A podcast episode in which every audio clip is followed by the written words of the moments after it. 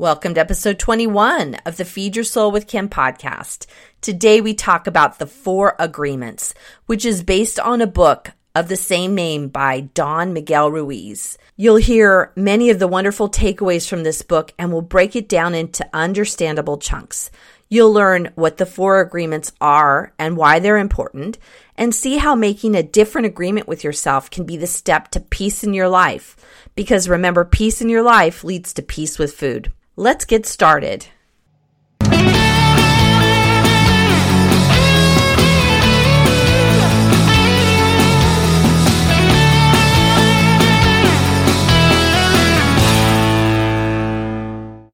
Well, hello, this is the Feed Your Soul with Kim podcast, and I'm Kim McLaughlin, your host. I'm a licensed psychotherapist, inspirational coach, speaker, and best-selling author.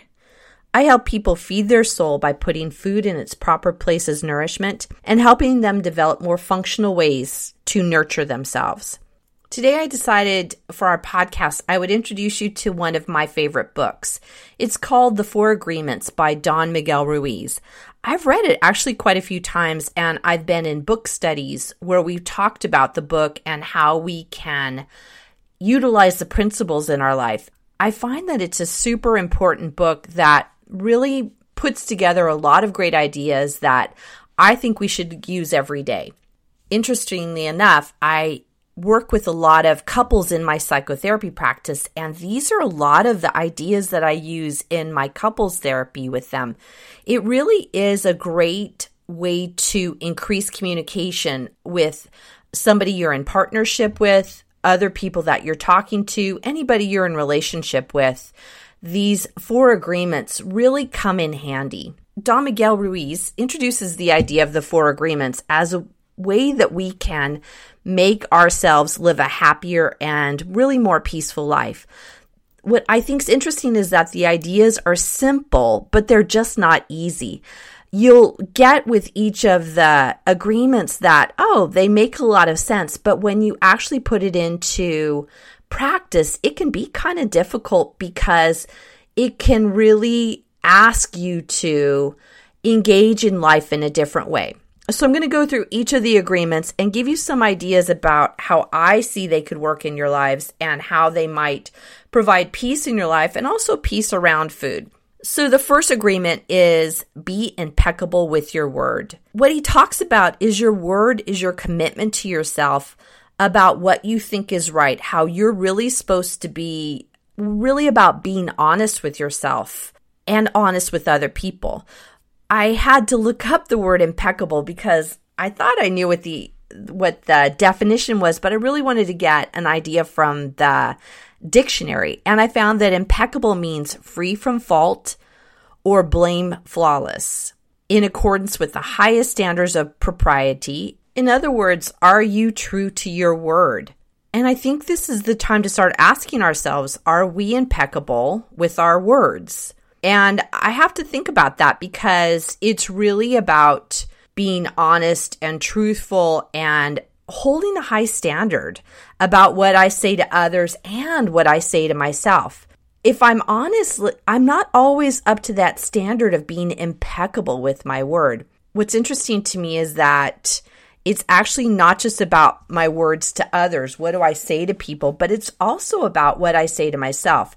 And am I holding myself to that high standard?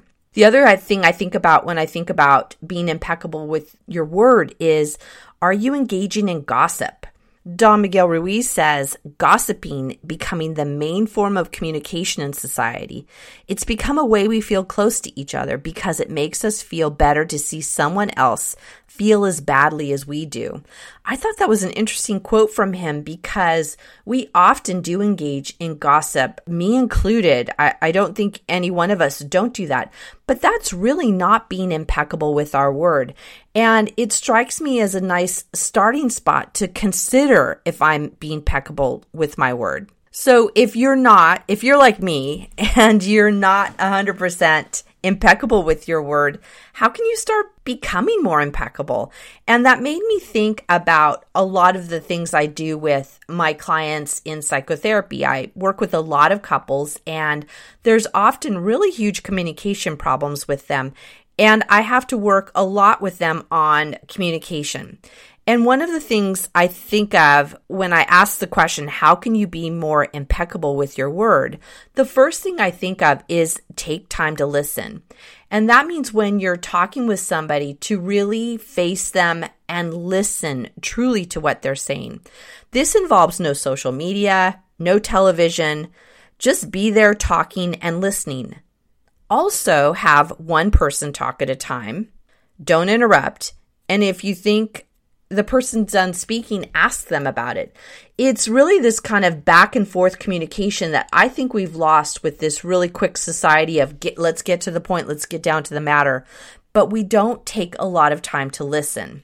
Another way to be impeccable with your word is to pause before you speak. Ask somebody else when they're talking, Are you done? And even then, take a few deep breaths before you say something. What happens is we often get into a focus of what I need to say, what's my next what's my next response and often how am I going to defend myself.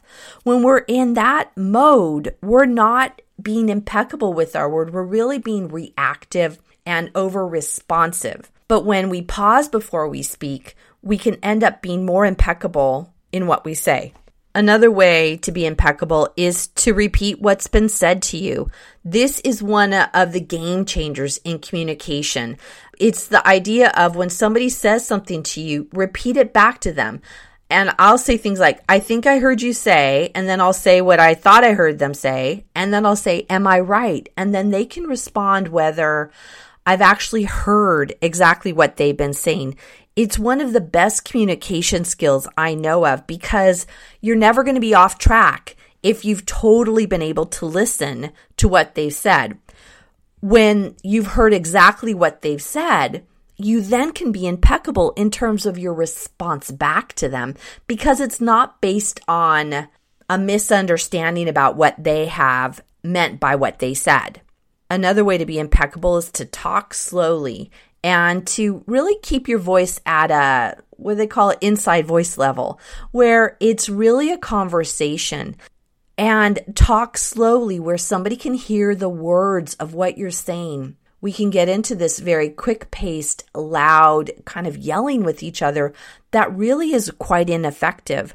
I have neighbors nearby that I can hear when they're arguing, they're yelling and cussing at each other. And I think how ineffective that communication is. And they're not being impeccable with their word because it's very loud, very angry and very fast, very rapid kind of conversation. So they're really not able to check in with themselves and state what is really going on for them and what they need from each other. Another way to be impeccable is to own your feelings. State exactly how you're feeling and what's going on for you. I like it to be a three word statement. I feel blank say what it is that you're feeling. It's a it's a way to own your word and have it be truthful and honest because nobody gets to judge how you feel. And it's a way of being truthful with what's going on for you. The second agreement is don't take anything personally. As I thought about this second agreement, I thought, wouldn't it be nice if we lived in a world where people didn't take things personally? It's often what gets us off track is when we hear something that somebody says, we take it personally and then become offended or have an offensive kind of response back. It becomes a negative kind of communication when we take what others say personally because we're then defending ourselves and getting to really this back and forth negative conversation in the couples therapy that I do with people, I think of it as when two people are talking to each other, there's this filter between each of them. And as one talks to the other, it goes through that other person's filter, and then they hear it in a way that can often be taken as judgmental or personal. And we, when we're doing that back and forth to each other, it becomes a communication that becomes really negative and it feels like a personal assault. Don Miguel Ruiz says, Nothing other people do is because of you. it's because of themselves. All people live in their own dream, in their own mind. They are in a completely different world from the one we live in. When we take something personally, we make the assumption that they know what is in our world and we try to impose our world on their world. So no matter what uh, somebody says, if it feels insulting to you, it's really about them and it's not about you. And I know that's hard to do. This is where these four agreements are simple. They're just not easy because we can hear something and be convinced that the other person is out to get us, that they're being negative towards us. But I want you to consider that what they're saying, when it sounds insulting, it's really about them, not about you. Don Miguel Ruiz talks about a situation when somebody calls you names. Like, what if somebody called you fat? What happens is we generally take that personally and think it's all about us and might even agree that what they say is correct. But really what's happening is, is they're sending this negativity towards you and you get to decide whether you take it in or not. You get to decide whether you take it in or not. You're going to decide whether you allow it to be part of your being or not. I like the old quote that says, What you think of me is none of my business. And really, it works that way. It's none of my business what you think about me. When I hear things and I take it negatively, it really affects my day. I feel angry at myself. I feel angry at them. I want to get back at them. And what Miguel Ruiz says is we take in their poison. So think of that. When somebody says something negative to you, it's really a poison that you're taking in. And you get to decide whether you take that poison in or not. It's once again easier said than done not to take that poison in. So, how do you stop taking things personally? First, don't hear it as negative. Don't take that negativity in. Really know that the other person is saying something about them, not about you. And that takes a lot of thought to start thinking, I'm feeling attacked, I'm feeling insulted. But then to really say, but this is all about them, it's not about me. And I get to decide at this moment if I take this in or not. Another way to not take it personally is to not worry about what other people think. Once again, it's easier said than done, but this is the part of developing more self esteem and self love by focusing on what you think about yourself. If I'm more concerned about what I think about myself and how I'm seeing myself, it's not going to matter as much what other think, people think about me. Another thing you can do is let go of what other people think about you. It's that idea of I release these thoughts of what I think they're saying about me. Letting go of what other people think about you can be one of the greatest strategies you can have to feeling better about yourself. And that letting go can be things like journaling or positive affirmations as a way to let it go. I like journaling the things that get stuck in my head. I've talked about this before on other podcasts, is really having this journal where I write down basically all the crap in my head. And sometimes the things that are in my head are based on what I've heard other people say. And I like to just do that brain dump and get all of it out so that I don't keep it inside of myself. Lastly, another way to stop taking things personally is to not jump to conclusions and think somebody's saying something negative about you. Once again, that's that filter of when somebody speaks and you hear it coming in, you might hear it differently than what they meant it. And I am liking to assume that people mean goodness, that they're not meaning to be negative, that it might be just my misinterpretation of what they said. And I choose to see what people say as being positive rather than negative. If something is negative, like they're calling me names, then I think, well, this is all about them. It really has nothing to do with me. The third agreement is don't make assumptions. An assumption really is something that you've accepted as true or as certain to happen, really without proof. We're just assuming that it's so. And Don Miguel Ruiz says, We have the tendencies to make assumptions about everything. The problem with making assumptions is that we believe they're true. One way to stop making assumptions is to start being careful about what's really being said and ask for clarification from others.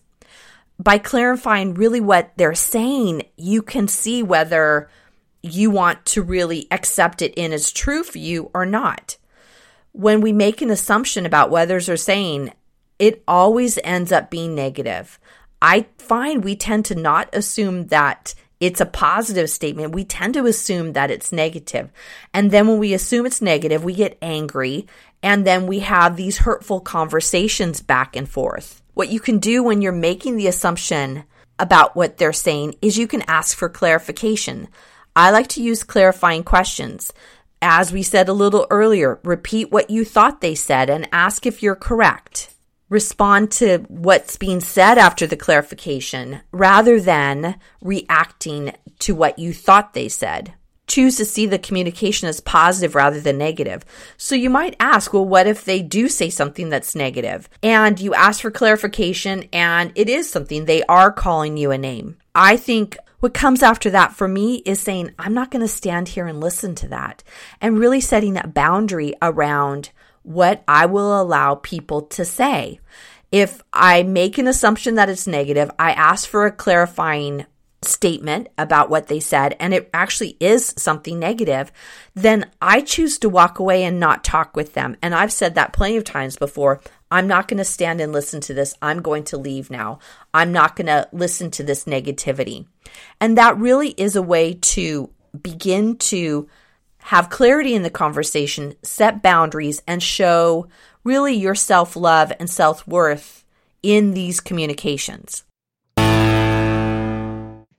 Hi, everyone. This is Kim, and my book is out. Feed Your Soul, Nourish Your Life, a six step system to peace with food is live. I recommend you get it. It has all my six components of feeding your soul, as well as my own story. Pick it up now. You can find it on my website at feedyoursoulunlimited.com.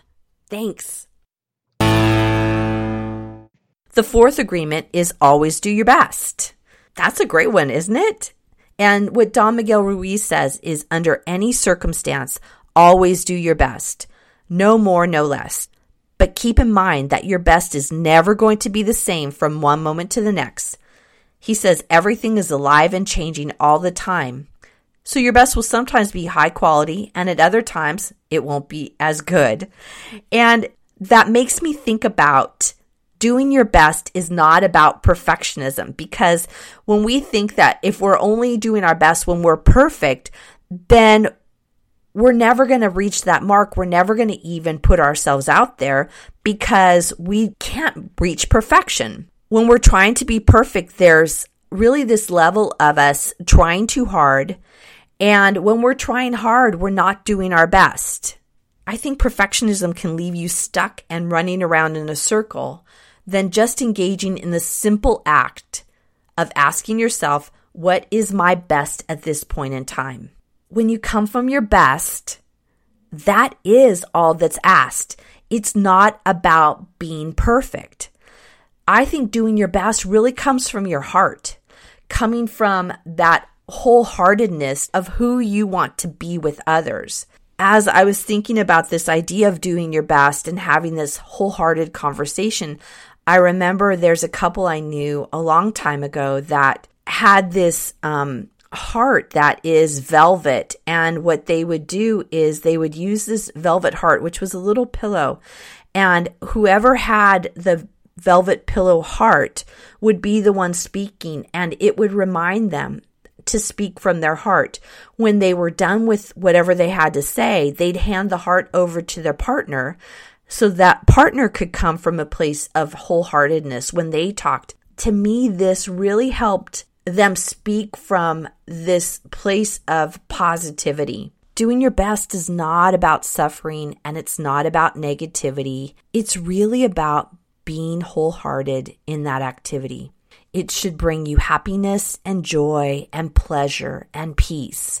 If it's not, then you're not coming from that wholehearted place of doing your best. I think when we live from these four agreements, we're living out our birthright of being peaceful and happy. When we come from that place of being impeccable with our word, when we don't take things personally, when we don't make assumptions, And when we always do our best, we are living in a way that provides peace.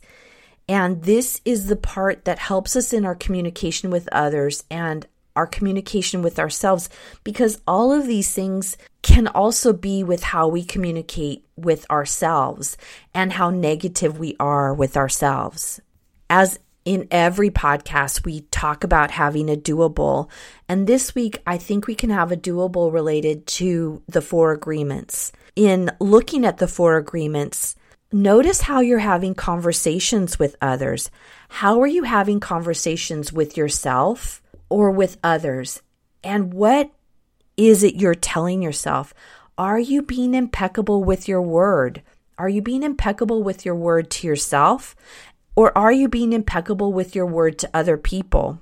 I encourage you to use some of the tools we've been talking about, about being impeccable, in order to start living this way that is in this unity of how you feel on the inside and how you're living on the outside. You might want to choose some of the tools that we were talking about, such as choose your words, speak slowly, speak from your heart, pause before you speak. These are all really great communication tools that will never fail you. They will always get you going in the direction of having peace in your life, period. I hope you engage with these four agreements and make them work for you. I encourage you to read the book. It's a great read and it's quite life changing. Thank you for being on this podcast with me. I look forward to speaking with you next week.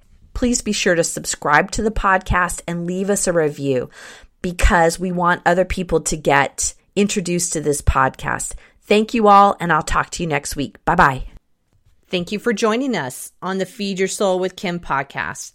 We come to you every Monday with fresh new ideas to help you end emotional eating and put food in its proper place as nourishment. Please be sure to subscribe to this podcast and review it and let us know what you think.